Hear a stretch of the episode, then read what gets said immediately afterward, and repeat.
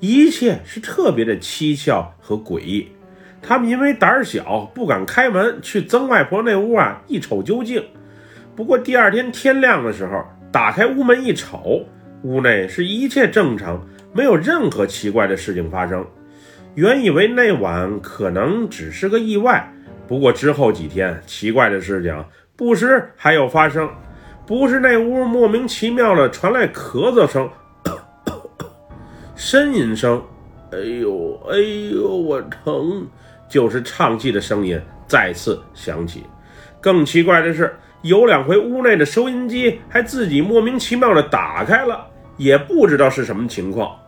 那晚我在校外上完补习课回来，老爸骑着摩托车去接的我。后来一回家，我就看见二楼，也就是曾外婆那屋的灯是开着的。我当时还以为谁进去收拾屋子了，不过回家一瞅，家里啊根本就没人。外公和大姨、大姨夫还有我妈从早上就出门办事去了，一直还没回家。那灯又是谁开的呢？后来，我爸顺手抄了根木棍进屋瞅了一眼，没有任何外人闯入的痕迹啊，确认不是小偷来过。可是那屋子一直是上了锁的呀，最近都没打开过。那灯又是如何自己打开的呢？就和前一阵收音机出声响一样不可思议。要不是后来把收音机的插头给拔了下来，估计啊，它还是会自己打开的。爸。曾外婆是不是还在家里啊？她可能就没走吧。哦，你还别说，我也总有种感觉。最近在家的时候啊，我总感觉有一双无形的眼睛在瞅着咱们。不过我也说不清楚。总之一切啊是挺怪的。他老人家已经都被火化下葬了，怎么不赶紧去天堂，又或是投胎呀？嗯，估计他舍不得这一大家子人吧。走，咱去一楼那佛龛前啊，给你曾外婆上炷香。老人这一辈子也挺不容易的，他突然这么一走，我心里啊还真挺难受的。爸，你这曾外婆比我妈和大姨都亲。以前陪她遛弯看病的是你，陪她聊天唠嗑的也是你，爸。你真是个好人啊，嗯，毕竟人家是长辈，为咱们一大家子啊也没少付出。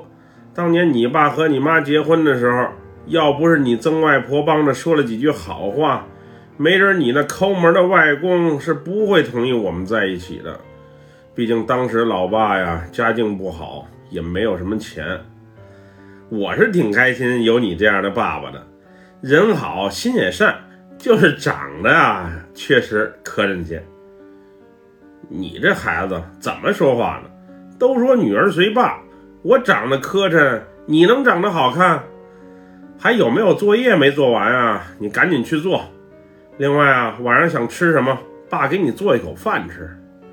后来老爸给我做完晚饭之后，又拿着扫把、以及抹布，回到了曾外婆那个房间，简单的打扫了一番。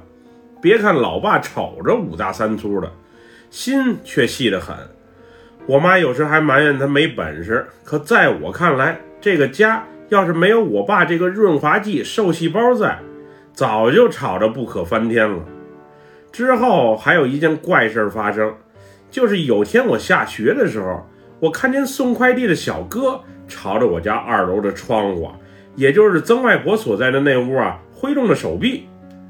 什么情况？您在和谁打招呼呢？这是你家吗？是啊，怎么了？啊，这我这有个邮包啊，需要签收一下。我敲了半天的门都没人来开。我看二楼有个老太太站在那里，于是挥手啊，让她下来帮她签收一下。二楼的老太太啊，那老太太啊，站在窗边半天了，还挥着手回应我呢。哎。人去哪儿了？是不是下楼给我开门来了？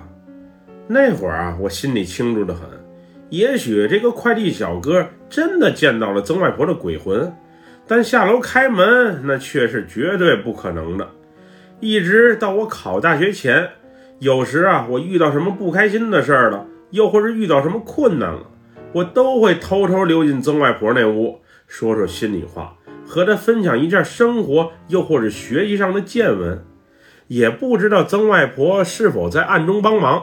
总之，我即使遇到了人生当中的坎儿，每回啊也都能顺利的通过。一直到现在，每当我回家，早晚都会去家里佛龛，也就是放着曾外婆遗照那里啊，给她上一炷香，然后双手啊行合十礼，好好的拜一拜。即使不在家住，我也会在心中啊为他默默祈祷一番。今年九月份，我也将迎来属于自己的第一个孩子，希望曾外婆啊能在远方为我开心，并保佑这个小宝贝的健康成长。前一阵子，我家老房子是准备重新装修了，具体什么情况我也没细问。大姨和我妈的关系啊一直不太好，所以房子的格局可能要变一下。至于怎么变，如何来划分，那我就不知道了。希望一家人不要再有争吵了吧，不然被我曾外婆看见了，她会很伤心的。据说我曾外婆的那间房也要重新弄了，我是挺舍不得的，毕竟那里啊曾给我留下了不少美好的回忆。不过我已经是嫁出去的人了，家里的事儿啊很难插得上话。总之，希望家里啊以和为贵吧。本期故事就分享到这里，喜欢六哥故事的朋友。别忘了点赞和关注哟！咱们下期节目再见，么么哒，拜拜，萨瓦迪卡。